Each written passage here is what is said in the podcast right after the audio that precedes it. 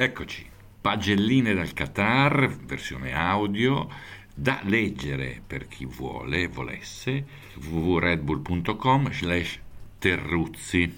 Andiamo. Voto 10 ad Alonso.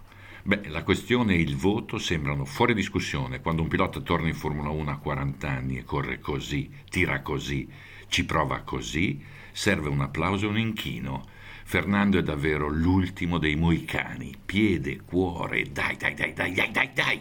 Fossi un team con ambizioni serie, prenderei questo ragazzo che ha sempre un'ambizione formidabile.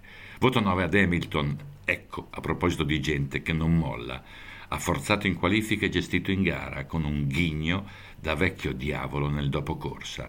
Altri sei punti recuperati con una serenità propizia, meglio per lui e per tutti. Voto 8 a Stroll. Una tantum, il ragazzo trova la luce. Una gara tutta sostanza, finalmente senza errori, dopo una qualifica sballata. Partiva dodicesimo per capirci.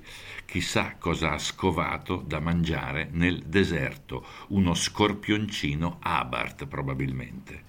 Voto 7 a Norris, l'ha fregato una gomma tagliata nel finale, ma ha corso con cuore e qualità pure lui, ritrovando il ritmo giusto al cospetto di David Beckham e del suo aplomb. Ma come si veste quel ragazzo lì, più azzimato di Lord Brummel. Voto 6 a Ocon e Perez. Il re del Messico ha recuperato come dovuto data la Red Bull, ma ancora una volta ha preso qualche lezione da chi una Red Bull non ha, troppe incertezze nei sorpassi. Dai, il francesino ha fatto una gara onestissima e ha difeso il casato con grinta, anche se Fernando. Voto 5 a Verstappen. Ciccio, il daltonismo va corretto. Se la bandiera è gialla, tocca rallentare. Questo al netto dei casini cromatici di chi gestisce le qualifiche e le gare ma certi errori, pur non del tutto decisivi, in questa fase non sono ammessi. Voto 4 a Schumacher, un rientro in pista da collisione quasi garantita. Meno male che Alonso l'ha visto e non l'ha preso, ma la manovra era da 24 ore in cella di isolamento. Ciao Mick.